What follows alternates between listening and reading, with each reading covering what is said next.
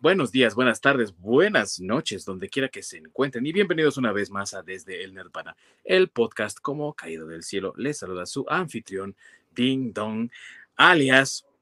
En este caso, ni siquiera sé si quiero ser el dios de la pesadilla, el dios de las malas noticias, porque lo que vamos a revisar, mi querido Ork, hijo. Pero sí, soy el dios de la destrucción de las malas noticias, el pesimista. Y hoy no me acompaña uno de mis queridos amigos, pero sí me acompaña otro, que también es experto en aquello que nos gusta a nosotros los nerds, que es el entretenimiento y la cultura pop, los cómics, las películas, todo aquello que nos interesa, está ya escondido en Canadá porque sus, sus opiniones están tan, tan, tan eh, candentes que no lo dejan de perseguir, mi querido dios de la destrucción también, mi queridísimo Orc. No, en mi caso yo soy el, dios de la rostizada. el dios de la rostizada, eso sí, eh, es el roasting god, eso que ni qué. Y bueno, mis queridos amigos, hablamos de malas noticias, de pesadumbre, de rostizadas, porque hoy nos toca hablar de una de las películas recientemente estrenadas. De hecho, este verano de 2022 la tuvimos estrenada y para muchos se ha convertido en una película divisoria en el universo cinematográfico de Marvel. Y vamos a dejar para ese momento el describir un poco más, amigos. Baste con decir que hoy nos encontramos atormentados. y espero que encuentren esta reseña un tantito redentora de todos los traumas que traen. Si les dio un poco de susto o si les da susto también nuestra reseña, agárrense una tortita para que se les vaya el susto. Porque hoy vamos a hablar, hoy vamos a reseñar la película Thor, Love and Thunder. Y por supuesto, la vamos a rostizar. Así que sin más preámbulo, comenzamos.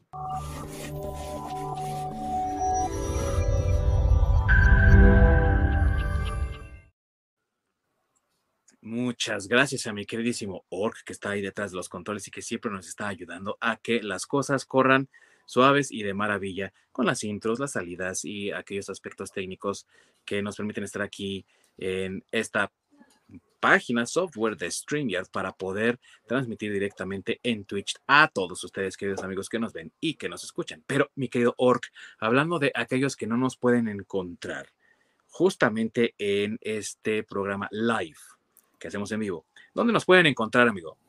Pueden toparnos en la repetición en nuestro canal de YouTube, en el Nirvana Podcast, o también nos pueden encontrar en la eh, plataforma de podcast de su preferencia, ya sea Spotify, Apple, Google, etc. Y les recordamos que también se den una vuelta para checar la, pues, la nueva sección que tenemos de las reacciones nerdas, que digamos que es un mini podcast en la cual pues, hacemos una reacción, ya sea una noticia, una película o algo que nos parezca de, de interés. Así es, queridos amigos, estamos tratando de expandir nuestro territorio de expandir lo que les ofrecemos a todos y cada uno de ustedes. Ya sabemos que un programa en vivo a veces no es tan suficiente, así que estamos tratando de conseguir otros tantos proyectos y de hacerlos correr, de echarlos a andar para que todos ustedes estén siempre bien informados y también, por qué no decirlo, bien entretenidos. Y también recuerden que tenemos redes sociales en Facebook y Twitter con Desde el Nevada Podcast, donde también nos pueden mandar sus sugerencias, todo aquello que prefieran ustedes comentarnos y también, ¿por qué no decirlo, no? Unas cuantas mentadas si es que nos las hemos ganado.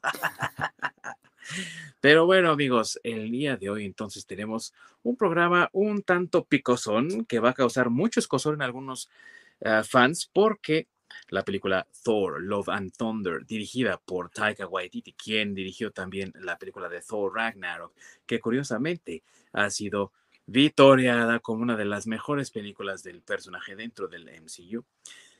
Ha tenido a bien con esta segunda entrega de él, ya que las dos primeras fueron dirigidas por dos personas completamente diferentes y esta es la primera vez que se repite director para este personaje en específico.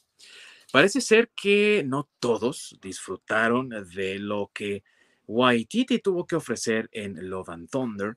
Hay otros que continúan con ese halago, con ese vitoreo de lo que vieron en Ragnarok y que ahora están viendo en Love and Thunder como una continuación lógica. Y curiosamente, mi querido Orc, hay quienes disfrutaron de Ragnarok, la vitoriaron, dijeron que era sublime. Y cuando vieron Love and Thunder quedaron decepcionados, lo cual para mí fue muy interesante de ver, amigo, porque pues son muy parecidas. Diríamos muy bien que podría ser parte 1 y parte 2 de una historia como un poco más grande, en tanto que es mismo humor, mismas bromas estúpidas, mismas situaciones e incluso pues muchos personajes que ya habíamos visto en Ragnarok, ¿no crees? Sí, lo cual se me hace curioso, ya sea que se dieron cuenta qué fue lo que vieron en Ragnarok. y despertaron. sí, porque pues la verdad las, dos son igual de, de, basuras. Sí, sí. Y estoy de acuerdo contigo, me quedo, que ahí salud por eso, porque yo también pienso que Ragnarok, ya sé que nos van a linchar, mi querido amigo, pero digan lo que digan, Ragnarok no está buena. Destruyó al personaje en ese momento y creo que esto es nada más como, y ya está en el suelo el personaje, ahora vamos a pisotearlo y a patearlo para que no quede ni rastro de él. Sí, no, de plano. Bueno amigos, ¿de qué se trata eh, Love and Thunder? Resulta que después de haber combatido con los Avengers en aquella épica batalla que vimos en Endgame, que podríamos llamar la batalla de las gemas del infinito, así propiamente, y haber encontrado un nuevo lugar entre los guardianes de la galaxia, delegando su papel como rey de Asgard a Valkyrie. Thor se embarca en esta nueva misión para encontrarse a sí mismo otra vez, mi querido Orc. no, es que, híjoles, sí está como muy pendejo el cómo lo, lo plantearon, porque pues, más que cómo encontrarse a sí mismo, pusieron a hacer pendejadas. Literalmente, lo pusieron como un idiota ahí, este, tratando de hacerlo chistosito, ¿no? No sé, se, ve muy estúpido, güey. Pobre, pero, híjole, qué mal, qué mal, qué mal se ve.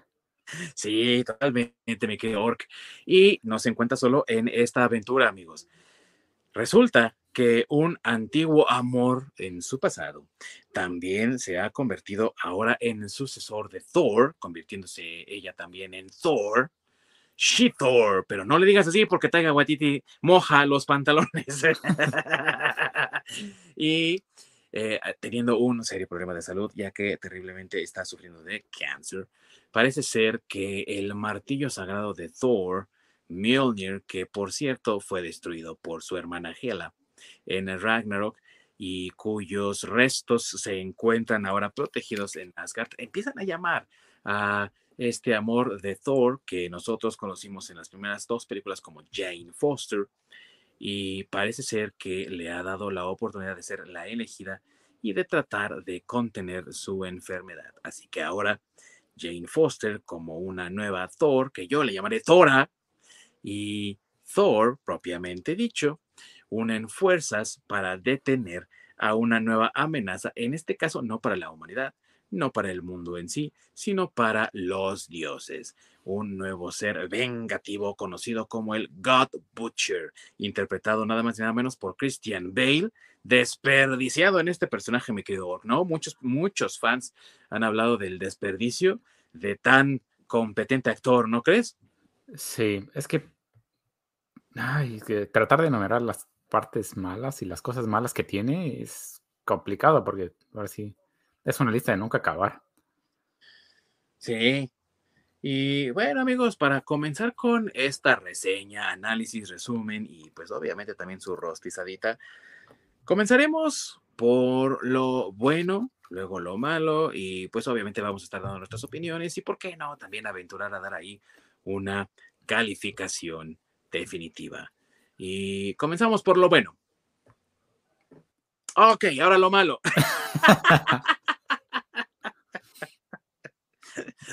¿Tú crees que sí, mi querido Ork? No hay nada bueno ni rescatable de esta madre.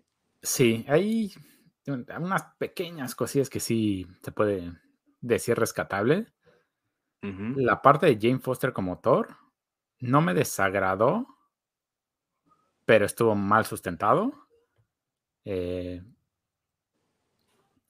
la parte de Christian Bale como gore también me empezó a gustar hasta que pues, se vio que pues, Taika Waititi no tenía ni puta idea de, que, de qué estaba haciendo. Es que es, yo creo que el, sé que estoy hablando dentro de lo bueno, pero pues es parte de. Este güey no tiene ni puta idea de cómo hacer una película de superhéroes. No es un director para este tipo de película. Su, su, humor negro no lo sabe aplicar aquí. No queda bien. No se ve bien. Porque a diferencia de la película de Jojo, para aquellos que la vieron, a mí se me hace muy buena película. Me hizo muy entretenida. Y me gustó mucho cómo manejó ese. al personaje de Hitler precisamente con ese humor negro, pero aquí no queda, no se lleva. Y como lo he dicho muchas veces, hay directores que simplemente no están hechos para hacer películas de superhéroes. Sí. Porque no tienen idea en, qué se están metiendo. Quieren hacer una película como ellos normalmente la hacen y no va. Simplemente no, no, no pueden coexistir. No hay simbiosis. Muy, sí, muy bien dicho, amigo. Y cabe rescatar de lo que acabas de mencionar que el personaje de Hitler incluso él lo interpreta, no solamente la voz, ni mucho menos, sino él es el personaje, él le da, él le presta su cuerpo. Y en el caso de Korg, sí prestó su cuerpo para la motion capture, pero realmente su actuación es la voz, ¿no? Y ves una diferencia muy marcada en la capacidad incluso que tiene también como actor Taika Waititi de que el personaje de Hitler está bastante bien construido, bien logrado y bien interpretado. En cambio, ves a Korg y es solo su voz y hasta da hueva, ¿no? o sea, el contraste también incluso, no solamente en sus capacidades de director, sino en sus capacidades actorales, ¿no crees, mi amigo? Exactamente, Korg es básicamente un mueble en la película. Sí. si esté o no esté, realmente no hace diferencia. Sí, muy bien dicho. No hace ninguna diferencia y creo que aquí está el medio del asunto porque el centro de la crítica a esta película, me parece, es las oportunidades desperdiciadas. Korg es un ejemplo de ello, amigo, pero dentro de lo rescatable que yo considero de la película está las actuaciones de pues varias personas que ya sabemos cómo actúan, que son consagrados actores, que son personalidades con Oscars y demás premios en su haber, que han tenido el, ahora sí que el buen juicio y el, favor de la audiencia y que también los críticos han aplaudido sus interpretaciones y demás, como es el caso de Natalie Portman, incluso el mismo Chris Hemsworth o de Christian Bale. Y a mí me parece que al menos en el caso de Christian Bale hace lo mejor que puede con lo que tiene. Que habla obviamente también de la dirección tan terrible de Whitey, pero vamos a decir que dentro de las actuaciones de las personalidades tan grandes que tenemos aquí, lo de Christian Bale, eh, resalta dentro de ese como mar de mediocridades, ¿no crees, amigo? Exactamente, sobre todo lo llegas a notar en la parte donde pierde a la hija. Sí. El sufrimiento que tiene, por eso digo eh, que es de la parte rescatable pues, su personaje, porque de verdadmente lo sientes el, sufrimiento que tiene cuando pierdes a la hija y, y te empieza a matar al este pues a los dios, al mismo Dios al que le estaba rezando, porque porque no me ayudaste y me doy cuenta de que pues eres lo mismo que un rey, ¿no? O sea, abusas de tu poder, eres un huevón, un déspota. Eres déspota, eres nefasto. O sea, al, darme cuenta de la realidad de qué es lo que eres y quién eres, pues sí, ¿no? Te niego. Entonces, dedicarme lo que queda de mi existencia, pues a, destruir a los que son como tú. Sí. Está, eh, súper bien justificado, o sea, lo ves súper bien. Y en la parte final donde él pide ese deseo donde regresa a su hija a pesar de que la va a perder, la verdad es esa actuación se la compras. Y son momentos muy padres. Desafortunadamente son arruinados por todo lo demás alrededor. Claro, y por el hecho de que realmente, amigos, el God Butcher, que es el personaje de Christian Bale, Gore, no aparece en mucha de la historia de la película, en el tiempo de la película. Es una la verdad es que es un film corto, vamos a decirlo tal cual es, amigo Orc, porque tenemos películas de superhéroes que han durado incluso hasta casi tres horas. El, el, ejemplo más reciente que tenemos ahorita es Batman, ¿no? Con Brillantina Patterson o como se llame. y hemos tenido también películas de superhéroes más cortas que han sabido explotar ese tiempo y desarrollar una historia interesante y personajes también dentro de ella pero en el caso de, Thor, Love and Thunder, Gore es el, el, antagonista y no aparece tanto, ¿no? No tenemos la oportunidad de disfrutar en la pantalla de la actuación de Christian Bale. ¿Qué te gusta? Que aparezca como cuánto, unos cinco, tal vez diez minutos en una película de casi hora y media. Es como muy poquito para el, el antagonista principal de tu historia y no solo eso, sino que apenas en esta lo estás introduciendo, ¿no? Exactamente, le das muy poca exposición para, pues, conocerlo. Pues le das mucha, muy poca también exposición en cuanto a la batalla en contra de él. O sea, sí, como que lo hiciste a un lado, ya que tuviste el tema de Gore, que tienes que desarrollar a tu villano, y el tema del cáncer de, Jane Foster, en el cual también le diste la misma importancia que a Gore. Entonces no realmente no te pudiste enfocar en ninguno de los dos. Y ahora sí que el que mucho abarca poco aprieta. Dejaste las dos a medias. Sí, y con un tiempo bastante reducido en pantalla. O sea, si ibas a contar una historia, date tu tiempo para contarla, ¿no? Esto, y aquí ya vamos a entrar en territorio enteramente negativo, ¿no? De todo aquello que está mal con esta película.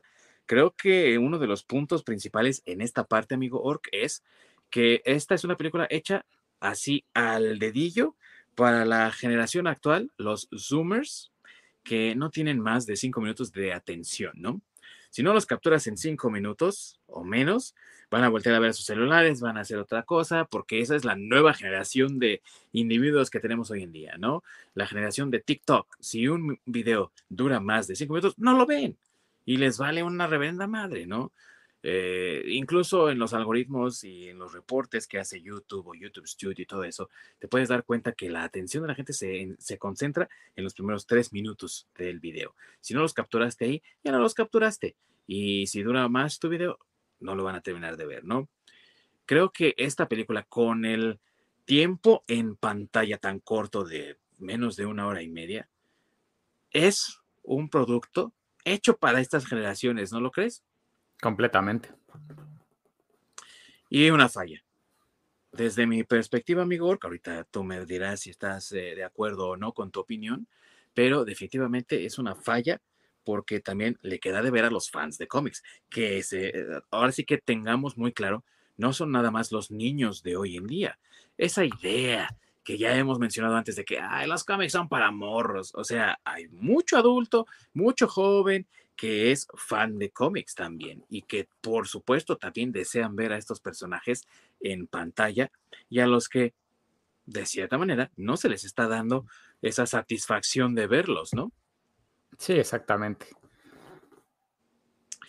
Tiene, tiene tantas cosas que realmente sí, como dices, está hecho completamente para esta generación de personas sin, pues, con falta de atención pero completa. Pero aún así, ni siquiera con eso eres capaz de, de, capturar su atención en ese span de cinco minutos que tienen.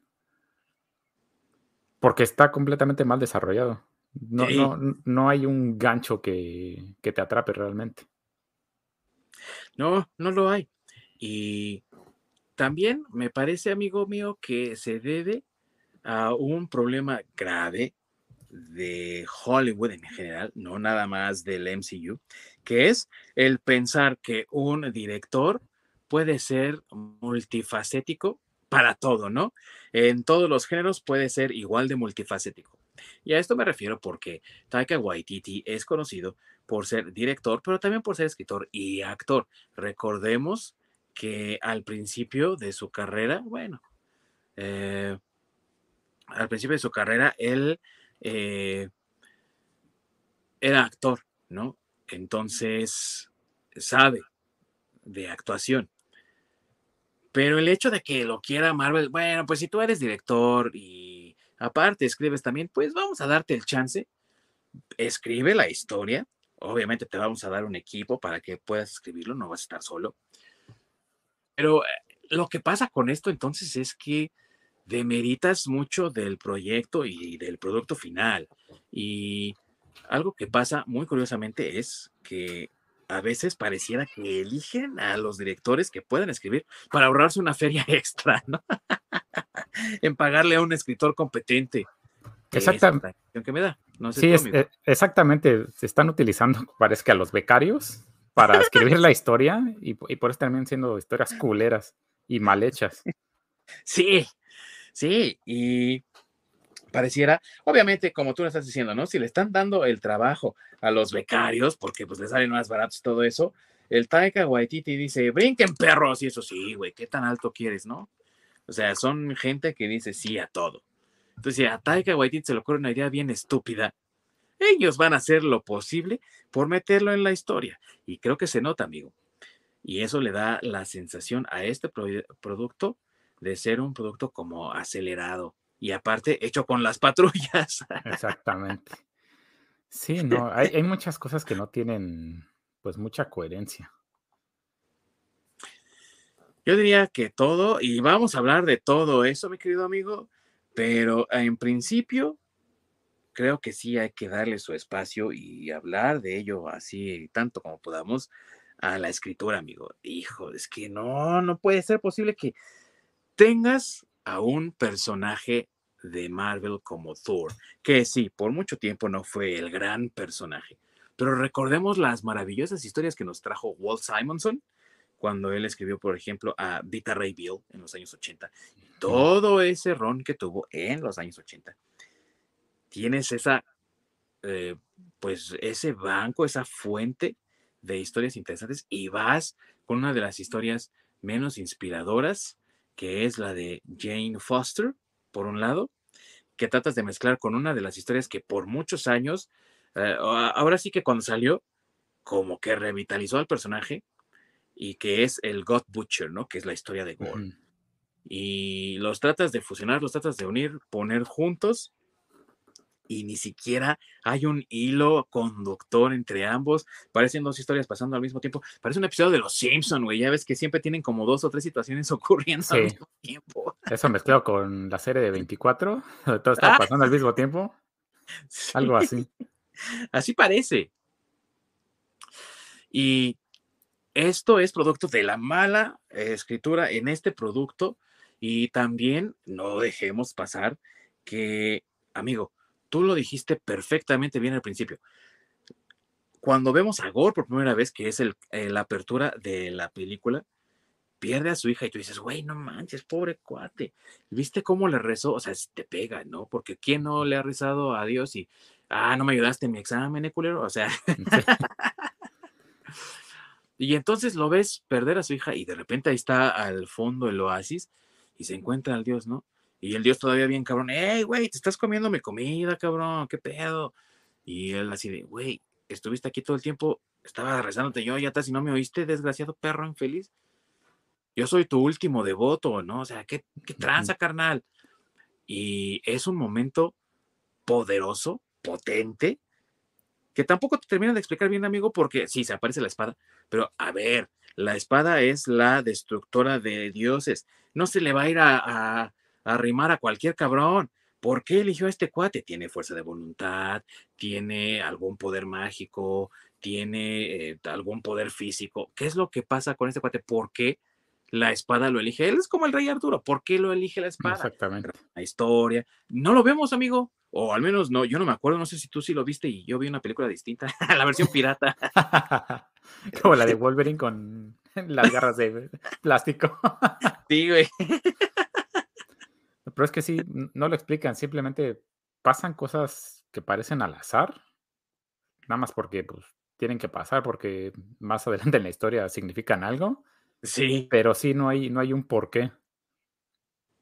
Conveniencia de la trama, ¿no? Y no hay peor forma de escribir algo, amigo, que con conveniencia de la trama, porque así lo requiere el guion. Y hay varios ejemplos en Love and Thunder, no creo que sea el único, porque otro ejemplo también, amigo. ¿Por qué el martillo pensó que cuando a Jane le dio cáncer, ya era, ahora sí, digna de poseer el martillo? ¿Por qué en ese momento, amigo? No sé si también es otra cosa que yo no vi, pero no lo explican. Esa es de las de, lo que había mencionado de las partes que no tienen coherencia, porque, o sea, se supone que el martillo fue destruido, no es reforjado, prácticamente el martillo está muerto y curiosamente vuelve a la vida, nada más pues porque eligió Jane Foster porque tiene cáncer. Realmente no tiene mucho sentido. ¿Por qué? Ese martillo pudo haber eh, reaparecido, pudo haber, entonces pudo haberse armado nuevamente anterior en Endgame, cuando viaja, porque Thor te demuestra que él sigue siendo digno cuando viaja al pasado y llama a Mjolnir en el pasado, cuando va a ver a su madre. Entonces en el, en el presente o en ese momento, pues los restos de Mjolnir fácilmente pueden haber regresado a Thor cuando él quisiera. Y no sucedió. Entonces, como dices, conveniencia del guion, Stormbreaker hubiera sido innecesario. Sí. Entonces Jane Foster hubiera sido innecesaria, o sea, nunca se hubiera convertido en Thor. Sí. Pero es que realmente no tiene sentido, porque si Thor sigue siendo digno, el martillo, el martillo hubiera ido a sus manos y se hubiera pues reforjado, que fue lo que sucedió. Y ese problema de tener dos Thor al mismo tiempo interactuando porque nuevamente a Waititi se le olvida de dónde viene el material original y cuando Jane Foster toma el martillo en los cómics es porque tenemos a Thor como el unworthy Thor, ¿no? O sea, es una historia cuando pierde su brazo y luego trae el brazo dorado. Toda esa parte en la que, digamos, entre comillas, que no hay un Thor pero sí hay un Thor, porque ahí está Jane Foster, ¿no? Pero porque el martillo la eligió ella, después de que el Thor original no es ya digno de poseer el martillo. Aquí estamos en el entendido de que son dos Thor que son dignos y aparte también la historia juega con ello porque vemos a Thor tratando de recuperar a Mjolnir y sí le responde, ¿no? De cierta forma. Es decir, los dos son, son dignos al mismo tiempo. Güey, ¿Cómo? O sea. Sí, no, o sea, no, simplemente no. Y hay otra cosa, algo que no habían manejado antes, parece que Stormbreaker también tiene conciencia propia como Mjolnir. Sí. Cuando es forjado de una manera completamente diferente. Sí. Entonces, ahí hay otra confusión, ¿no? El, porque Stormbreaker aparentemente siente celos. esa, esa, interacción se me hizo lo más pendeja de que Stormbreaker sea celosa de Mjolnir.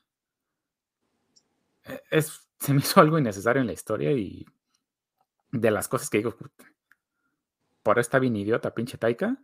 Sí, güey. Es, es, algo completamente estúpido e innecesario. Y, y lo peor de todo es que ni siquiera es gracioso. O sea, simplemente no, pues no provoca nada, ¿no? Como más que confusión.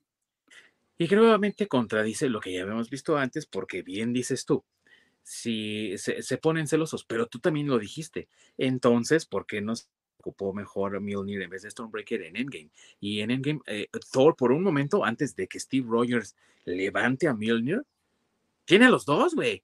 Entonces, a ver, no, no, hay, no hay esos celos del martillo, güey. O sea, se vuelve una estupidez, como bien lo dices. Porque él los está ocupando los dos al mismo tiempo. Exactamente. En un punto en la historia en Endgame. Entonces, ¿no? sí, o sea, son de ese tipo de cosas que dices, o sea, estás en un mismo universo, por lo menos ve el material que hay allá afuera. Y del, de la misma compañía por la que estás trabajando, o sea, ni siquiera dijeras fue algo que pasó en películas de esas culeras de los noventas o en los ochentas o en los setentas, ¿no? Que no tiene nada que ver. Que a lo mejor pues, ahí los fans más reazos son los que se acuerdan, pero, o sea, es dentro de una misma serie de películas en la que, pues para empezar, tú ya habías participado. Porque en la película anterior fue donde se destruyó ese martillo. Sí, yo sí soy de esos fans, güey, porque yo sí me acuerdo de en el juicio del increíble Hulk, sí aparece Thor, güey, que no se hagan güeyes. y, estaba chido ese Thor, por cierto. Cagadón. Pero bueno, tienes razón en eso también. Y ya ni digamos siquiera, amigo, que le eche un vistazo a los cómics. Si no quiere que no vea los cómics, güey, está bien. Eh, te da huevo a revisar 60 años de historia, lo entiendo perfectamente, pero cabrón, tantita madre y revisa por lo menos, número uno, las películas de tus otros compañeros que han colaborado con el MCU. Y número dos, tu propia pinche película, güey. Exacto. yo creo que es el mayor pecado, ¿no? Que tú mismo fuiste quien, quien hizo la película donde ocurrió ese evento. Ajá. Y pues parece que no te acuerdas. Sí, güey. O sea, agarró borrón y cuenta nueva, no tiene memoria el güey o está muy estúpido para entender cómo funciona la narrativa secuencial y de plano aventó por la ventana y yo creo que ahí es donde no le gusta a muchos fans esta película comparada con Ragnarok, pero aventó por la ventana todo lo que había hecho en Ragnarok. Ahora, lo mismo hizo en Ragnarok, aventó todo por la ventana de la mitología de Thor de la primera y la segunda película. Entonces, cabrones, también si ustedes adoran Ragnarok, ¿de qué chingados se quejan si está haciendo lo mismo ahorita, güey? Exactamente, o sea, pues, querían más de este güey y se los dieron, entonces. Órale, perros, ¿no? Ahí está. Atásquense y atragántense. Y sí se Pero bueno, estas contradicciones generan, por supuesto, en el fan este choque, porque hay de todo tipo de fans que están viendo y viendo las películas, amigo, y se quedan así como, no, esto no pasó, no, esto no está bien, no, eh, ¿qué es lo que está ocurriendo, no? Pero otra cosa también es que dentro de la misma escritura, los personajes, amigo, hijo, no hay peor cosa que le pueda pasar a tu historia que tus personajes no hagan absolutamente nada o que estén ahí sobrando o que estén ahí de relleno o que estén siendo humillados por la misma historia. El ejemplo que pusiste de Korg es uno de ellos. Y pobre Korg, la neta es que en los cómics, ¿no? Cuando salió, cuando estuvo en Planet Hulk y todo lo demás, otro personaje completamente distinto, muy valioso, miembro de la War Band de Hulk. Y en este caso, pobre cabrón, güey. Sí, sí, sí, desmadró al personaje. Y, lo mismo pasa con Valkyrie, que aparte era un que él puso en Ragnarok, ¿no? Y del que él estaba como muy orgulloso cuando salió Ragnarok. Y aparte también en varias ocasiones, tanto en esa película como en esta, y en todas las ruedas de prensa, no se cansó de decir cómo estaba él feliz, así extasiado de trabajar con Tessa Thompson. Güey, parece que la odias, cabrón, porque su personaje. ¿Qué hizo, güey? Se fue un relleno con relleno. Lo dijiste bien, amigo. ¿Y sabes qué? La, además de haberla desperdiciado, la literalmente la usó. O sea, la usó como una banderilla por ahí, nada más para, para enseñar de que este, está, tenía que meter su parte como Disney. Sí. Su, su, parte política de izquierda donde tenía que haber inclusión. metiendo la parte donde dice que es lesbiana. Pues nada más porque tenía que agregar esa parte. Donde dices, pues, o sea, es como, eh, ¿qué, me aporta que termines diciendo que Valkyrie es lesbiana? O sea, pues realmente nada más para cumplir tu agenda, porque incluso en tu película pasada, en ningún momento diste ningún tipo de indicio. Dos, exactamente, no, pues no, realmente no te aporta nada a la historia, no, ni te ayudan, ni te perjudican, les pasa como, pues sí, como otro mueble. Sí, esa es la tristeza de los personajes de Korg y de Valkyrie, que ya habíamos visto en la película anterior de este personaje, y que ya van dos películas y no hay un desarrollo más allá de, oh, eh, por cierto, eh, yo en mi raza, ¿no? En el caso de Korg, yo en mi raza eh, tengo dos papás. Entonces, eh, pues dos corks papás se van ahí a un volcán y tienen un corkcito, ¿no? Güey, volvemos a lo mismo. Se te olvida lo que escribiste antes, cabrón. Cuando están encerrados en la prisión del cuate este que interpreta a Jeff Goldblum, no me acuerdo su nombre ahorita, en Ragnarok, eh, Thor conoce a Korg y ¿cómo salgo de aquí? ¿Qué? ¿Por qué estamos aquí? No, pues es que yo, eh, la verdad, quise hacer una revuelta, pero nada más vino mi mamá y su novio. Me faltó entregar panfletos. Güey, entonces, ¿no que este cabrón tiene dos papás? Exactamente. sí, de la prisión del Grandmaster. En el Grandmaster, sí, exactamente. Entonces, o sea, cabrón, no te das cuenta de lo que estás escribiendo, no sabes qué carajo estás escribiendo, güey. ¿No? Exactamente, sí, estás completamente perdido. Y también desecha, avienta por la ventana todo lo que sus compañeros del MCU han hecho. Una de las cosas que le generó tanto interés a los fans y por la razón que ellos querían ver esta cuarta entrega es porque los hermanos Russo al final de Endgame dijeron, Vamos a mover a Thor de su zona de confort. Lo estoy diciendo entre comillas, amigos, porque realmente no, nunca ha tenido confort el pobre cuate. Pero bueno, lo sacan de su zona de confort siendo el rey de Asgard. Él le deja el trono a Valkyrie y se va con los Guardianes de la Galaxia. Y los fans estaban esperando ver lo que iba a pasar en sus aventuras los Guardianes de la Galaxia y que se convirtieran en el cómic que también vimos ya en tiempos más recientes, que eran los Asgardians of the Galaxy. Ahora bien, Asgardians of the Galaxy, híjole, o sea, tuvo una recepción medio chafilla por ahí, amigo, fue medio crona esa serie, ¿no? Pero pues se pudo haber mejorado en el cine, ¿no? En una sí. Lo mandó a la chingada. Pedimos, mucho de que haya sido una mejor historia en el cine, pero ok. sí. Pero Waititi la agarró así, güey, lo hizo bolita de papel y vámonos a la chingada. Yo no quiero saber nada de los Guardians of the Galaxy, güey. Y no esperemos, amigo, que veamos a Thor en la próxima película que está haciendo James Gunn de los Guardians of the Galaxy, güey. No creo que lo veamos. Pues ojalá y no, porque por lo menos la de Guardians of the Galaxy es más entretenida. Sí. Porque ese, desde un principio te plantearon que estos güeyes son un pinche desmadre y por lo menos esperas eso, ¿no? Bromas pendejas de este Star-Lord. Pero así es él, a diferencia de los otros. Pues, los otros, la verdad, iniciaron como muy bien. Sí. Y terminaron siendo una pintura, una payasada. Así es. Y yo no veo a nadie quejarse de Guardians of the Galaxy. O sea, vamos a ser sinceros, amigo Orc. Yo lo veo como si fuera Malcolm el de en medio con superpoderes, esteroides y en el espacio. Entonces, es perfectamente normal para ellos. Pero en el caso de Thor, no. Ahora bien, pienso que a lo mejor James Gunn podría manejar mejor el humor que Taika Waititi. Pero después de haber visto esto, yo no me siento con muchas ganas de ver a Thor participando con los Guardianes de la Galaxia porque Waititi también destruyó esa relación entre ellos al poner a Thor como este cuate em, fastidioso, odioso, ese amigo del que te quieres librar en la preparatoria y que no te deja en paz, güey, hasta que ya dices, bótate a la chingada, cabrón, y se van tú y tus amigos y ya lo dejan ahí por fin, ¿no? Que haga su desmadre solo. O de ese de que hacen fiesta y de pronto llega y todos dicen, puta madre, ¿quién lo invitó? ¿Cómo sí. chingados se enteró? ¿Cómo es que llegó?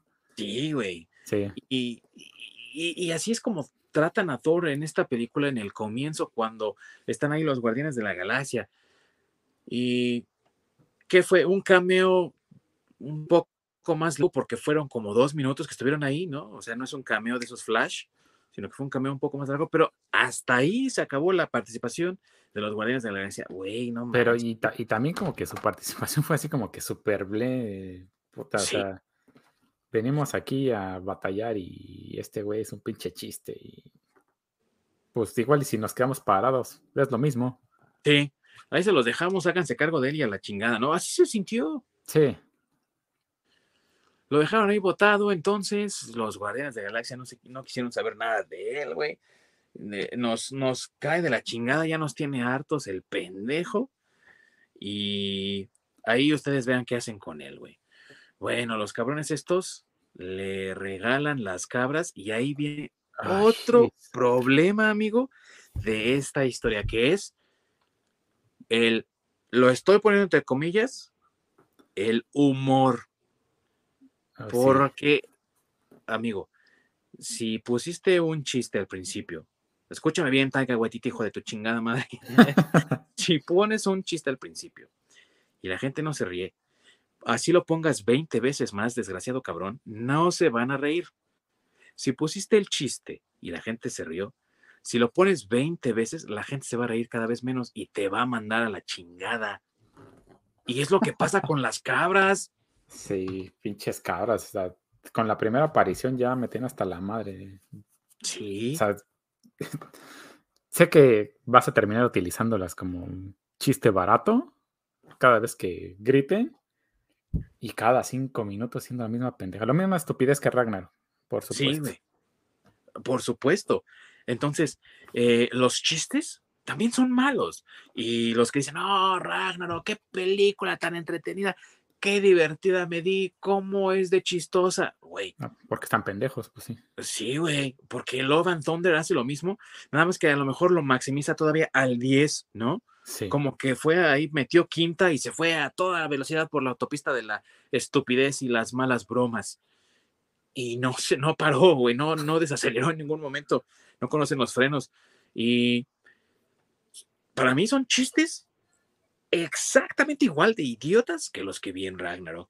Chistes sin sentido, un humor, ¿sabes qué, amigo? Infantiloide. Así lo voy a dejar. Un humor infantiloide. No sé tú qué piensas, pero a mí me parece que esto fue escrito por y para un niño de 5 años.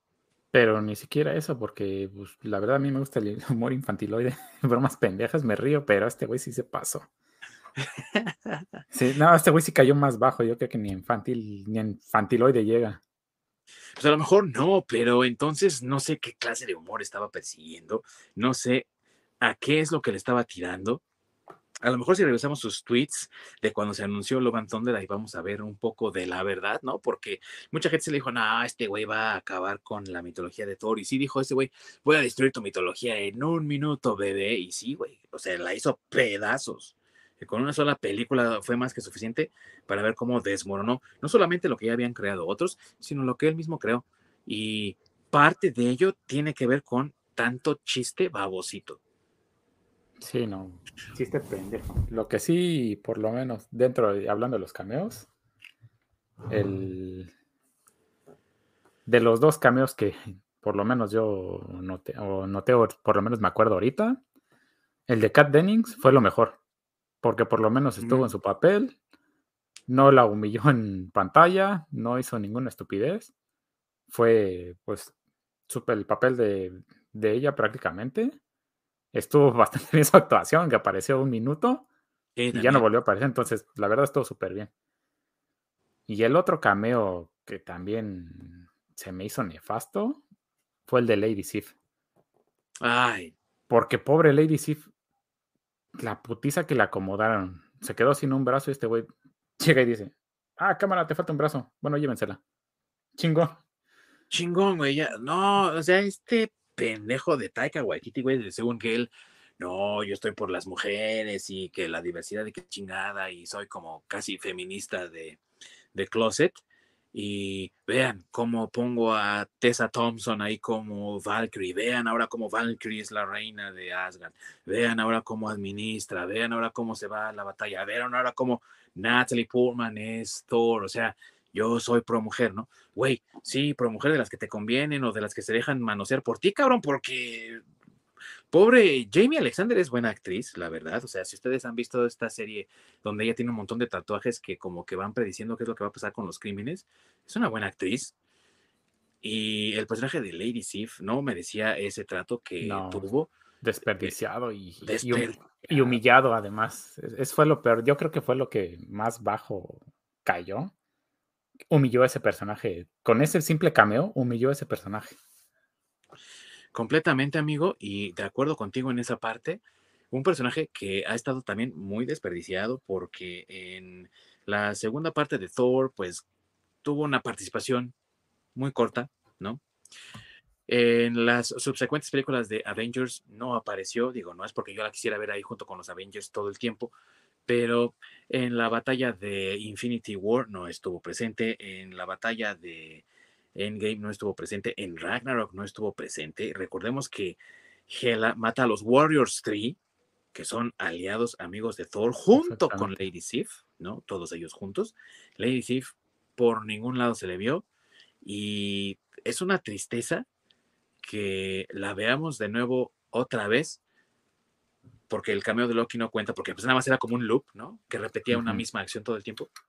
La vemos por primera vez después de tanto tiempo aquí, haciendo algo o interactuando, y de, estas, de esta forma tan patética, amigo, nada. Es una, una mentada de madre. Fue, fue, miserable. Fue miserable. Así de simple, fue miserable. Sí, fue un acto mezquino. Sí, y eso de. Ay, ahorita me acordé del. Estaba en Twitter, pues checando noticias y demás.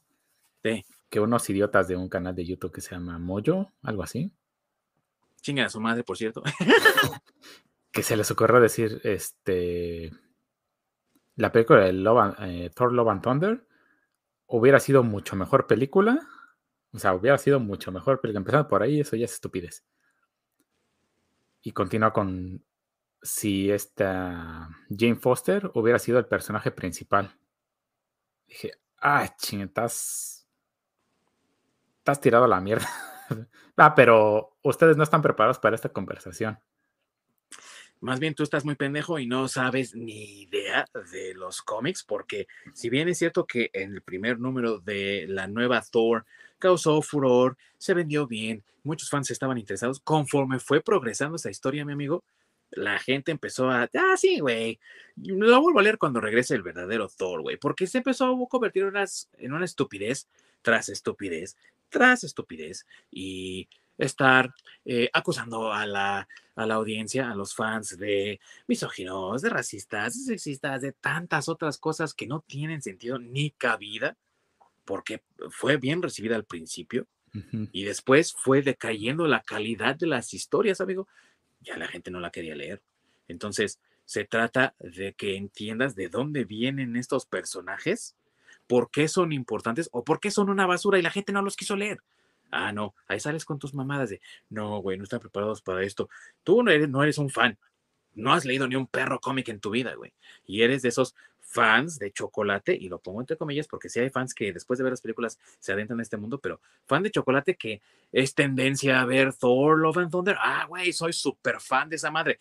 Dos semanas después, no mames, güey, qué chingón, estuvo She-Hulk, güey, soy súper fan de esa chingadera.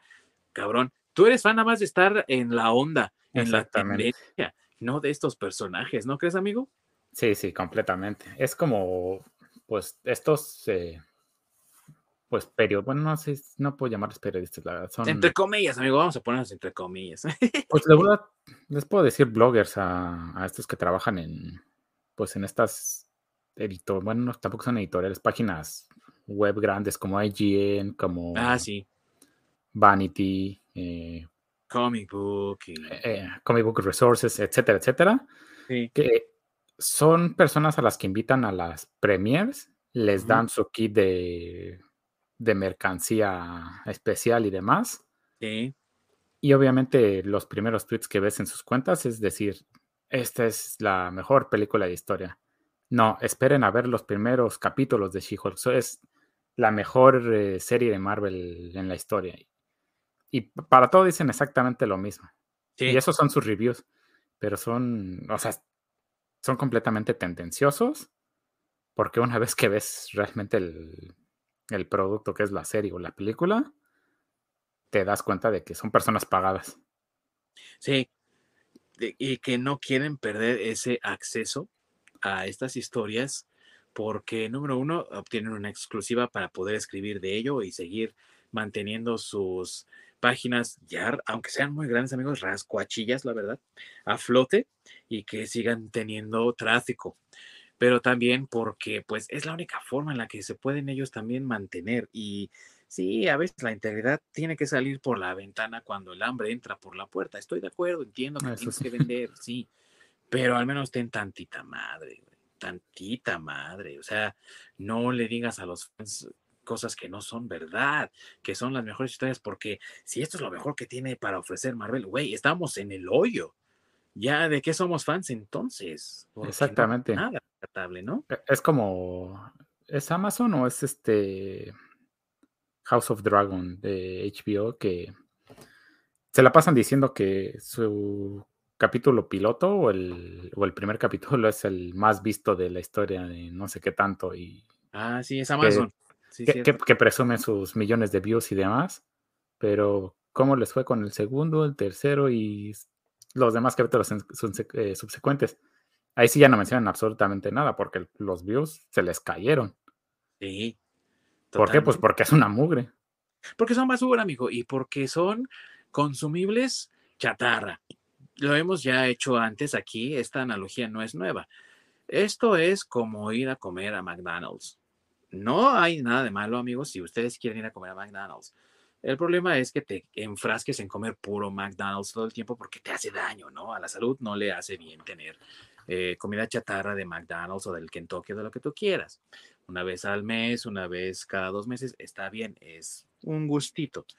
Pero a lo que voy con esta analogía es que lo consumes, sabe rico, pero no te satisface, no te nutre.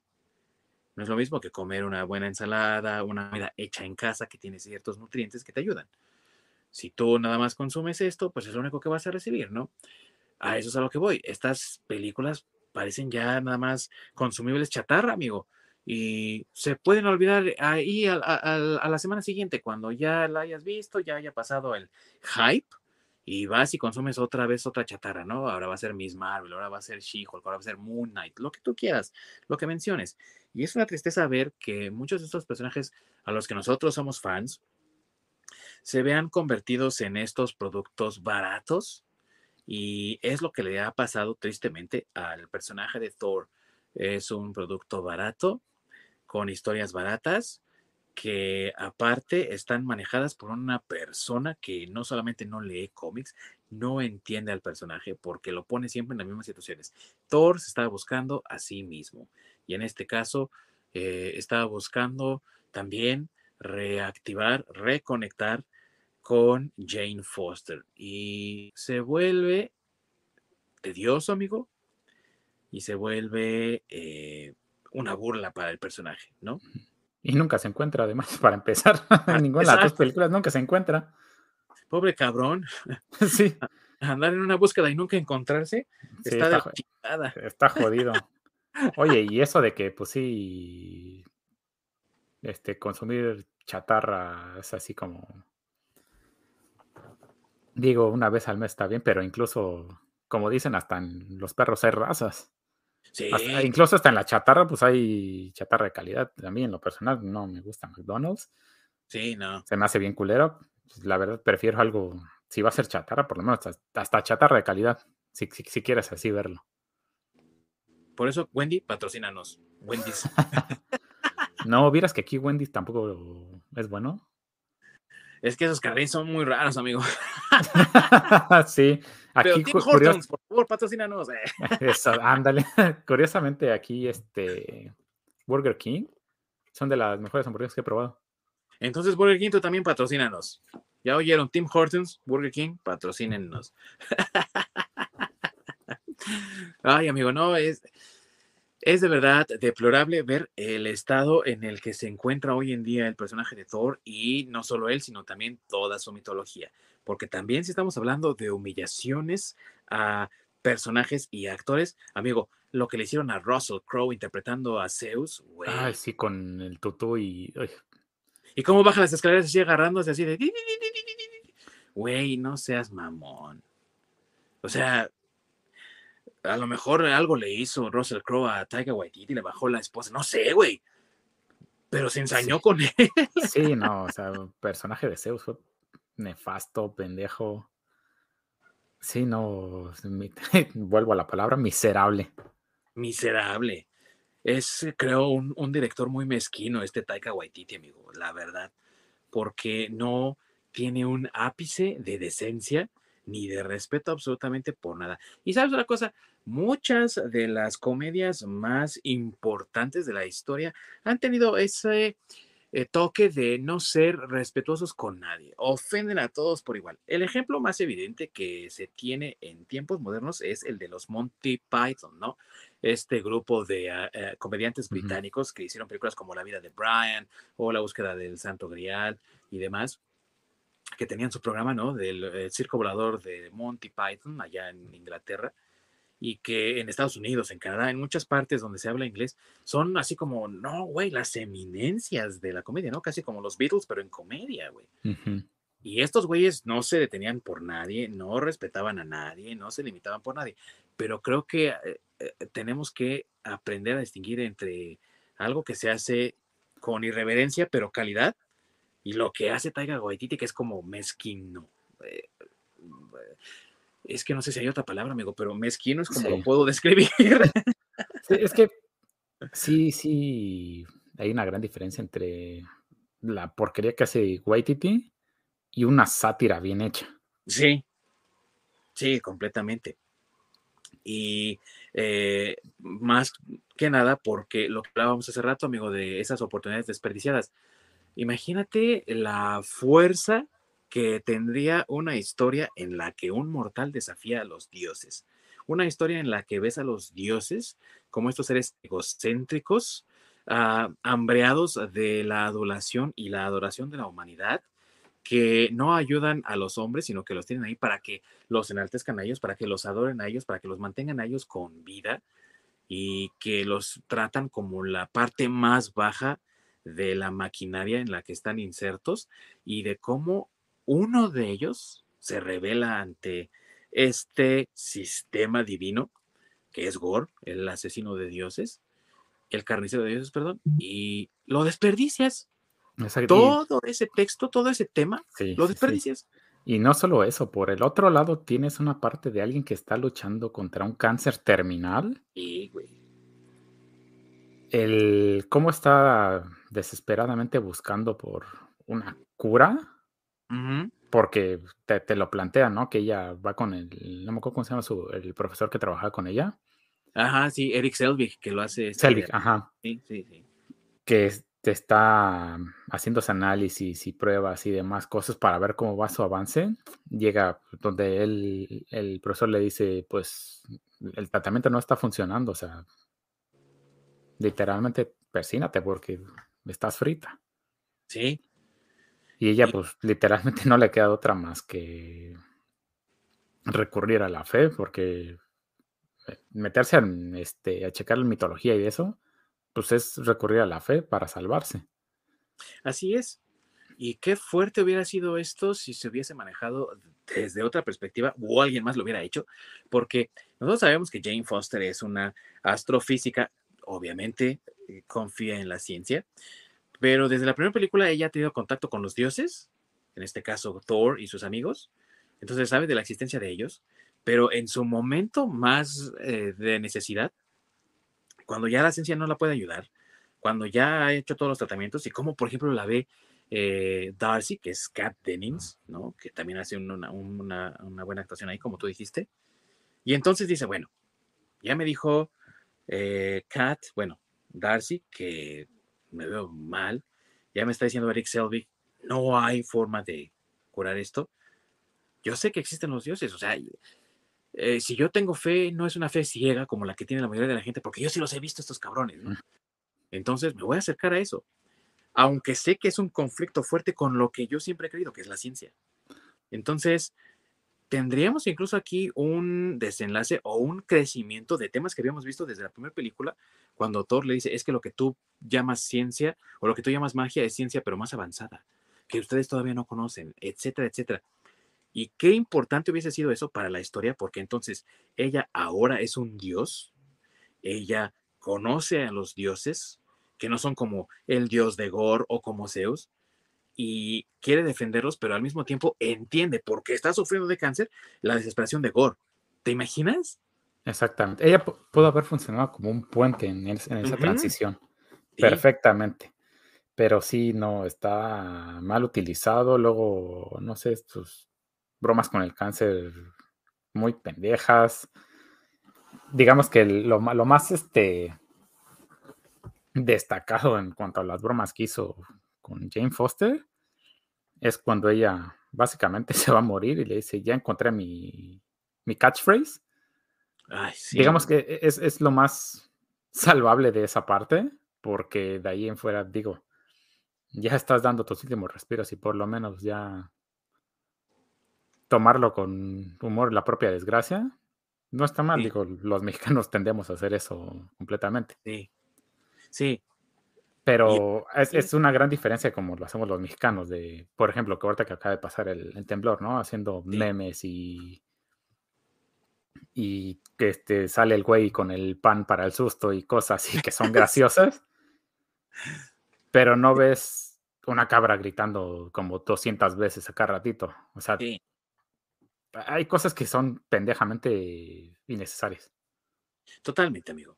Y e incluso esa parte que tú acabas de mencionar de la frase, ok, sí, en ese momento del cáncer, ya cuando la, la está consumiendo, definitivamente, puede hacer que sea rescatable. Pero durante todo lo demás, previo a eso, previo a ese momento, güey, yo no sé si te pasó a ti, pero para mí fue como esa pena ajena que luego sienten los adolescentes, ¿no? Cuando están en una fiesta con sus amigos y llega la tía solterona a bailar y todo eso, y dices tú, güey, bájate de ahí, cabrón. y que les da pena ajena, así, cabrón. Así se sintió, güey, la neta, ¿eh? Esto de la frase, se sintió como de pena ajena, güey, la neta. Sí, y otra cosa también nefasta fue el, el estira y afloja de, de la relación entre Jane Foster y Thor. Sobre todo porque estás consciente de que pues, le quedan ni, ni siquiera meses, días de vida. Ahí era algo para, no sé, una mejor evolución que ese estira y afloja en, esa relación. Sí, fue, fue, como algo sacado de una telenovela de adolescentes, así cliché, pero no sé, mal hecho. Sobre todo porque la misma Darcy le dice, pues estás ya casi un pie en la tumba, o sea, ve a hacer las paces con Thor. Este es el momento de hacerlo. Sí. Y no, pareciera que no les quiere permitir a esos personajes crecer, porque si ellos crecen, entonces la audiencia se vería obligada también a tener que crecer para comprenderlos, ¿no? Para entender sus motivaciones, para empatizar con ellos. Entonces estás diciendo que tu audiencia es un nato de incrédulos y estúpidos. Y eso a mí me parece realmente em, terrible, sí, pero también eh, arrogante. Yo creo que sería la palabra más indicada, amigo, de parte de Taika Waititi el pensar que las personas no son lo suficientemente maduras o que los fans de cómics no son lo suficientemente maduros como para hablar y entender temas un tanto más oscuros, un tanto más complicados, un tanto más maduros. Sí, es cierto que como mexicanos, bien lo dijiste, hacemos bromas de todo, nos reímos de la muerte y por algo existe la eh, bonita celebración del Día de Muertos, que ya viene, ¿eh? por cierto. Eh, por su pollo y el pan de muerto. claro, uy, eso es todo. Pero, y sin desviarnos tanto del tema, pero una cosa es reírte de ciertas cuestiones y, y, verlas hasta con cierta positividad, cierto humor, y otra cosa es que quieras tratar a tu audiencia de estúpida o que juegues con temas serios que deberían ser tratados como tales y los minimices de esa manera. Creo que eso es lo que hace Taiga Waititi, minimiza las situaciones, ¿no? Exactamente. Pero sabes qué, hasta cierto punto no está lejos de la realidad. Las películas que él hace, sobre todo estas de, Marvel, no están hechas para los fans, sino parece que están hechas para gente idiota. Entonces, realmente no está equivocado en cuanto a su audiencia. Puede ser, tienes razón, porque una de las cosas que yo recuerdo mucho de Ragnarok, por ejemplo, es la parte final cuando ya Hela y Surtur están peleando y por su pelea destruyen Asgard. Y tú ves a Thor junto con todo el pueblo asomándose a la ventana de la nave que ocuparon para salir de ahí volando. Y obviamente va Korg y va Mick y van todos ahí con ellos. Y Korg dice algo chistoso y estúpido, ¿no? Al momento en el que, ay, no, pobre de tu tierra. Oh, no, mira, ya pasó esto. O sea, güey, estás haciendo chistes cuando alguien está perdiendo su territorio, es como eh, burlarte de que de, que los judíos hayan escapado del holocausto o de, o de, o de, su, de su pueblo, ¿no? De que los hayan exiliado o de los refugiados de Ucrania. no, o sea, sí, justamente digamos que estás en los campos de concentración y llegas y te ríes de los que acaban de cremar, o sea, sí, es como, oye, güey, no mames. No seas cabrón, ¿no? Y a mí se me quedó muy pegado eso, muy grabado en, en la mente, amigo. Yo no he vuelto a ver Ragnarok desde que salió en el cine por eso mismo, porque me pareció muy insultante. Y dije en ese momento, cuando escuché a muchas personas reír en el cine, para mis adentros, ¿no? Porque no, no lo grité a los cuatro vientos, pero sí dije, güey, ¿cómo se ríen estas personas sabiendo que es un momento serio, ¿no? Y debería de ser tratado como tal, un momento serio, deben de ser tontos, ¿no? Y a lo mejor eso es lo que tú estás comentando ahorita, amigo. Él sabe cuál es su audiencia. Su audiencia son tontos que no tienen conciencia, que no van a ir a pensar durante una película. Y a lo mejor no es que todas las películas tengan que ser cerebrales, pero sí está padre de vez en cuando que puedas incluso analizar algo tan sencillo como una película de cómics, porque eh, quien no vea que la primera película del MCU, Iron Man, es una especie de metáfora de cómo los Estados Unidos atacan el problema del terrorismo, oye, es un buen análisis, pero si ves una película ridícula como Love and Thunder o Ragnarok, dices tú, no manches, o sea, ya no te quedan ganas, ¿no? Ni siquiera de hacer una exploración más a fondo de eso. Exactamente, además de que quieren utilizar sus temas políticos de izquierda, pues por supuesto que nadie los entiende, o sea, no... Están tan mal manejados y nada más puestos porque pues es como regla y cada si firmas con Marvel y Disney tienes que hacerlo. Entonces, pues lo tienes que meter a huevo. Pero qué mal manejado. O sea, eso sí, como dices, es, es nefasto. Sí, y creo que se ve mucho en Jane Foster. Otra vez, una oportunidad desperdiciada. Porque en el ánimo de tratar de apelar a la inclusividad y de ser muy diversos, agregaron a Jane Foster como Thor, que lo hemos visto en los cómics ya, pero aparte también mal en un aspecto técnico, amigo, porque si alguien leyó los cómics se habrá dado cuenta de que Jane Foster tiene una estatura específica y una vez que toma el martillo se vuelve más fuerte, más alta y más corpulenta. Entonces, si tú ves a la diminuta Natalie Portman, que no, que creo no pasa de lo, del 1.60, realmente eso es algo bajito, y luego ves a, Chris Hemsworth que casi mide dos metros porque mide como 1,90, algo así. Tú dices, güey, ¿dónde quedó todo eso de Thor, no? O sea, necesitas una mujer más grande que Natalie Portman. Y, ok, vas a ocupar a Natalie Portman, perfecto. Yo no dudo de que ella se haya comprometido con el personaje y le haya metido al ejercicio, pero siendo vegana como ella es, güey, de esas así extremas, ni a putazos va a hacer los músculos que, que hace Chris, Hemsworth, por ejemplo. Sí, no. Sí, sí, se le nota que, le metió al ejercicio y sí se ve más corpulenta. Pero no Pero exactamente, no, no hay gran diferencia. Y se nota que le quisieron ahí como que maquillar un poquito con CGI porque de repente sí notas un poco de disparejo entre su cara muy finita, muy delgadita, y su cuerpo todo tronado, así parece como el, el fantasma ese de Beetlejuice que tiene la cabeza chiquita, güey, y el cuerpezote. sí. Pues es que ahí algo que pudieron haber intentado era utilizar un doble de cuerpo. Agarran a alguien que fuera con cuerpo de amazona y le pegan la cara de la cabeza de Natalie Portman. Así como hicieron con este Edward Norton en es este ah, eh, American History X, creo que es.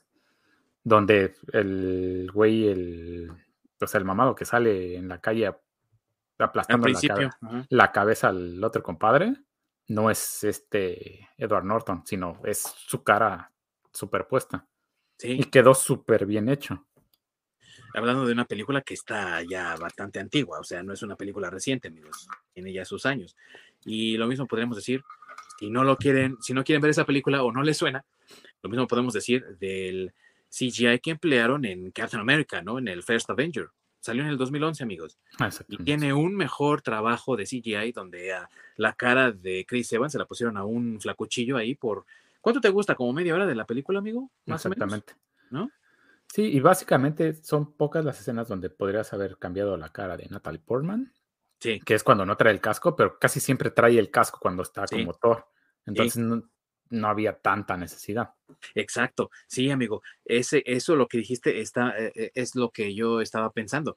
Que se nota eso cuando se quita el casco interesantemente aquí ella ocupa más el casco que Thor, ¿no? El original, porque nunca trae casco, de hecho, güey.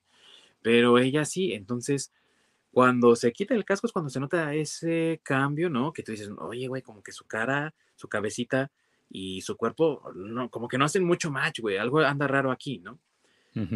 Ocupa el CGI y hace este doble de cuerpo, como dices tú, le pones nada más su cara y ya, asunto arreglado, que se vea bien en proporción, ¿no? Pero sí se vea un poco desproporcionado. Y si todo el tiempo va a tener casco, pues haces eso retoques eh, rápido, ¿no? Sin tanto ajetreo ni nada. Muy tranquilo. Sí, sobre todo porque por, por, alguna razón ella no aparecía tanto en pantalla porque muchas de las escenas de acción trae casco. Sí. Y sí, tiene su dosis de acción bastante considerable, así que no había ningún pretexto. Pero ahorita que estamos hablando de CGI, amigo, no manches, esa parte donde en Asgard aparece el hijo de Heimdall, ¿no? Güey, ¿qué chingados fue eso? Pinche cabeza flotante culera. no, Yo creo que una película de los 80 de esas como Labyrinth o Legend, ¿no? Que eran así fantásticas y que tenían seres extraños y todo, y se aparecían así espíritus alrededor de ellos, como Lady Hawk o incluso la historia interminable, ¿no? Yo creo que tienen mejores efectos para eso esta basura, güey. Y eso que para Disney Plus eh, se supone que mejoraron el. Sí, no, quedó también, se ve culerísimo, ¿eh? No, sí se ve de la chingadísima y no, no, imagínate en el cine, ¿no? Cómo se, se vio eso, ¿no? Sí, no, parece que el, que el compadre estaba ahí con un traje color verde, pero nada más así como de cuello de tortuga. Sí. y estaba ahí parado hablando, algo así. Yo creo que ni un youtuber así apenas comenzando tiene tan mal uso de pantalla verde, silla y todo eso como esta madre, güey. O sea, se pasaron de cabrones ahí. Sí, sí, estuvo nefasto. y bueno, ya que hablamos también del hijo de Heimdall, esa reverenda estupidez, amigo mío, de, oh, y por cierto, se nos olvidó mencionarles que ahora Thor también comparte su poder con todos, ¿no? Ay, güey. Ay, sí, cierto. Qué manera de arruinar eh, la parte climática de la historia donde tienes que resolver el conflicto. Ay, pues vamos a resolverlo con que Thor le reparte poder a todos. Güey, ¿por qué carajos no hizo eso? En Endgame. En Endgame, cabrón. Es más, ni en Endgame, amigo, en Infinity War para que se acabara de una vez por todas el problema y estamos. Imagínate, hubieras potenciado a, este Hulk con el poder de Thor, no, es una pinche bestia. Sí, güey, lo deja suelto y órale que descuartice al Thanos. Y lo parte porque lo parte, te lo puedo jurar. Exactamente, sí, no, es ese tipo de cosas sacados de, la manga. Es no mames, esta historia la escribiste en una servilleta, cabrón. Sí, y aparte con drogas o alcohol, o los dos. sí. y demerita del trabajo no solamente de este mismo director, sino del trabajo de los demás.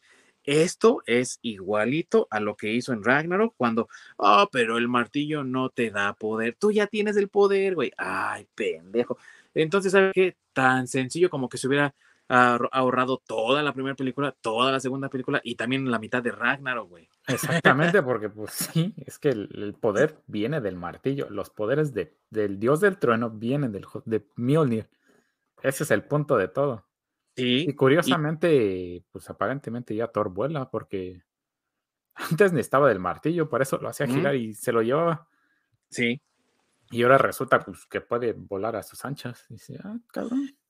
Y esto también es un problema para los que son fans de cómics y que tienen ya tiempo de leerlos o bien que sí le han puesto atención a las historias y han ido hacia atrás a ver qué fue escrito anteriormente, porque para muchos fans de los que ya tenemos tiempo en esto, amigos, y seguro tú también estás en las mismas, recordemos que el personaje de Thor tiene una doble identidad que es el doctor Donald Blake y él encuentra un bastón en unas cavernas en Escandinavia y lo pega tres veces contra el suelo y se convierte en Thor.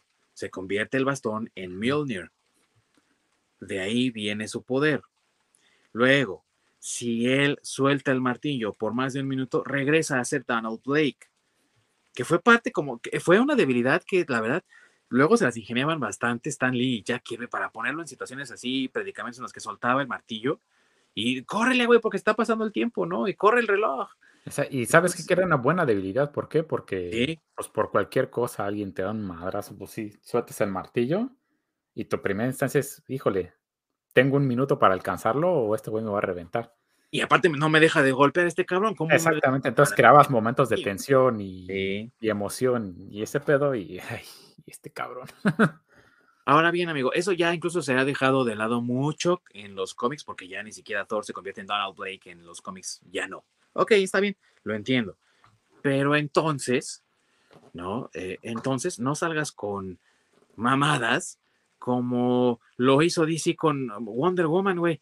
¿Te acuerdas cuando estaba en, eh, creo que fue Batman contra Superman la primera vez, ¿no? Que, hace chocar sus brazaletes y pum, una onda expansiva de... Ah, eso no lo hace, güey. No, que se pirateó el Thunder Slap de, de Hulk. Oh, güey, no mames. Bueno, primer error. Luego viene la película de Wonder Woman 1984 y no solamente ella vuela ella solita, que sí lo hace en los cómics, ¿no? Pero aquí no lo había hecho y de repente ya lo puede hacer sin ningún problema, sino que ahora también es Spider-Man, pero con los relámpagos, güey, lanza el, el, lazo de la verdad, güey, se engancha en una nube o un relámpago, no sé cómo chingados, y columpia, güey, no mames, o sea, son cosas estúpidas que conforme van agregando ya a, posteriori, te hacen reflexionar necesariamente, güey, ¿y por qué no hiciste eso antes? Para ahorrarte este problema y este, este pedo y arreglar esta situación y todo. Y es lo que pasa con Thor y estos nuevos, entre comillas, poderes que tiene, ¿no? Sí, no son cosas que se nota a leguas que son sacadas de, la manga, o sea. Sí. ah, se me ocurrió hace cinco minutos, no, pues métela en la película. Oye, güey, pero ¿y qué tal? Se me acaba de ocurrir, güey, soy un genio, métela. Sí, güey. Y ese es un problema muy grave que yo estoy viendo con este director en particular que es arrogante, se siente el gran genio, se siente el gran chingón y ah, soy tan gracioso. y hasta yo me sorprendí de esto que escribí, ¿no? Cuando en realidad, para mi gusto, amigo, James Gunn sabe manejar mejor el humor que este idiota. Sí. James Gunn es un mucho mejor director para películas de superhéroes que Taika Waititi. Es como esta Soy que Soy Clau. Ajá. Que también, o sea, puede ser muy buena directora de arte, pero no tiene nada que hacer en el mundo de los superhéroes. Nada. No, nada. Completamente. Y menos si no ha sabido, no ha tenido la oportunidad de manejar una franquicia antes. O sea, ella trabaja cine de arte, ¿no? Y no franquicias. James Gunn, mal que bien, sí ha tenido un poco más de contacto con franquicias y todo eso. Y la verdad, sea dicho, amigo, su trabajo y cómo maneja el humor funcionan bien porque si tú ves las dos Guardians of the Galaxy, el humor funciona. Pero no es nada más de que, ay, güey, tuvo un golpe de suerte. No, porque si ves la reciente Suicide Squad, no la primera, ¿no? De, de Ayer, sino esta, funciona también. Entonces, ¿qué quiere decir? El cuate que está detrás de esto, el director, sí la sabe armar. Ves eh, Jojo Rabbit de Taika Waititi, funciona para mi gusto ves Ragnarok o Love and Thunder y es un fiasco. Sí, es, una basura. ¿Qué quiere decir? Que ese güey no sabe hacerlo para superhéroes, como bien dices tú. Que ese güey no es el genio que él cree que es. Que ese güey no sabe escribir chistes a menos que sean chistes demasiado estúpidos, demasiado idiotitas o que vayan más allá del pastelazo. O sea, yo creo que hasta las películas de Biblioteca Capulina tienen mejores chistes que esta madre. sí, ¿no? Y pasa lo mismo en el mundo de los cómics. O sea, hay escritores que no están hechos para los cómics. No, sí, también. Tristemente, el hecho de haber tenido otra vez a Taika Waititi haciendo una película de Thor, para mi gusto ha hundido al personaje, amigo. Yo no sé ahorita tú qué pienses, tú me darás tu opinión, pero desde mi punto de vista, esto ha hundido al personaje, le ha demeritado mucho en eh, el personaje que él es, como eh, sus, características de personalidad, me refiero, que la verdad me gustaron mucho en la primera película de Kenneth Branagh. A lo mejor en la segunda parte no estaba tan buena, bueno, está bien, será de gustos, pero ya viendo Ragnarok y viendo esta, no queda nada del pobre personaje y realmente no espero nada de él en futuras entregas, no solamente de Thor, sino en las películas de Avengers. Es más, te puedo garantizar que ya ni siquiera lo vamos a ver y va a ser así como desplazado en la oscuridad, en el silencio y, ay, ¿y dónde está Chris Hemsworth? Güey, no sabemos. Y por su bien, yo espero que también sea así, porque como han manejado ese personaje, ha, ha decaído demasiado, muchísimo. muchísimo. Y es una pena también porque el personaje tiene mucho potencial, ya lo hemos comentado, tiene enemigos interesantes, o sea, estamos hablando de dioses, de dioses asgardianos, sí, pero también de otros dioses. Muchas veces ha hecho equipo con Hércules, muchas veces se ha peleado contra él. Muchas veces también ha trabajado con Zeus, muchas veces se ha peleado con él. Y la tristeza que a mí me da, que ah, posiblemente no veamos a Beta Ray Bill, que es uno de, las, de los ah, nuevos que agregó precisamente Walt Simonson y que no, pues, tal vez no veamos, amigo. Sí, no, y ese personaje era muy bueno. Y sobre todo súper, súper querido. Y lo único que llegamos a ver de él fue un cameo en una piedra, una madre así, en un busto, en una montaña, algo así. En la torre del gran maestro, ahí, ¿no? La, cabeza del Vita. Sí, pero o sea, tienes que ponerle pausa en el frame exacto, porque si no, no ves ni madres. Sí, güey, no. Sí, parpadeas tantito y ya la perdiste, güey. Y es una tristeza, repito, porque pues tanta riqueza que tiene en, pues obviamente tantas historias que se han contado de Thor y no, se ha podido hacer un personaje bien en el cine, ha tenido sus buenos momentos y parece como una casa de naipes que ahí medio se sostiene, medio se sostiene y nada más llegó Taika Waititi y le dio un manotazo, vámonos a la chingada y tristemente no queda mucho con lo cual trabajar y yo realmente amigo no tengo ya ningún interés en ver al personaje. Ya para mí sus mejores épocas han pasado, si es que alguna vez las tuvo. Y en el caso de Taika Waititi, primero Taika, chinga tu madre. Segundo, no eres un genio, güey. O sea, eres una basura glorificada de Hollywood, güey, que se dedica a depravaciones y todo. Está bien, en tu tiempo libre haz lo que tú quieras, pero que, o sea, talentos, por muchos que tengas, si no los nutres, si no los practicas y si sobre todo no respetas las limitaciones de tus talentos, pues vas a terminar haciendo basuras como Ragnarok y como Love and Thunder, güey. O sea, la verdad. No sé tú qué piensas, amigo, pero así es como yo lo veo. Pues para mí es un director promedio realmente, no es nada del otro mundo. Que se dedique a lo que sabe hacer bien ya que no meta la mano en otros lados. Tengo una tristeza por el personaje de Thor, pero sí va a terminar desapareciendo de esto. Pero pues no dudes que en algún punto lo vayan a hacer mujer de color. Porque pues en algún punto a lo mejor necesitan recuperar al personaje. Entonces, con las tendencias que hay hoy en día, van a hacer un cambio ahí extraño o absurdo. Espero no volvamos a ver a Taika Waititi en, en, este universo, ni en DC, ni en Marvel, ni en ninguna otra compañía que maneje superhéroes, cómics, etcétera. Eso por piedad, porque, híjole, si no va a terminar siendo basura del producto. Sí. Sí, que se vaya a la chingada. Victoria Alonso, aprovechando si se la puede llevar. y, y, llévate a Victoria Alonso, cabrón, también. A la chingada váyanse los dos. que se vayan en el mismo viaje de una vez. sí, todos puntitos ahí de la mano que se vayan, güey. Eh, lo siento por los fans de Star Wars porque parece que Waititi está amenazando con ir allá y crear un proyecto. No lo dudes que a Kathleen Kennedy le encantaría porque es el tipo de imbécil que a ella le, le favorece, que le gusta, aquí al puro estilo Ryan Johnson, güey. Entonces, pues mis condolencias eh, Star Wars, fans de Star Wars, pero pues ya se había muerto su franquicia desde antes, güey. Pues sí. además fue, fue, el mismo estúpido que le dijo a Natalie Portman si no quería aparecer en películas de Star Wars. Sí. Y todos, no, güey, es que ese es el humor de Taika Waititi, ustedes no lo conocen. Güey, es porque un pendejo, sí. es porque es un pendejo, pues sí.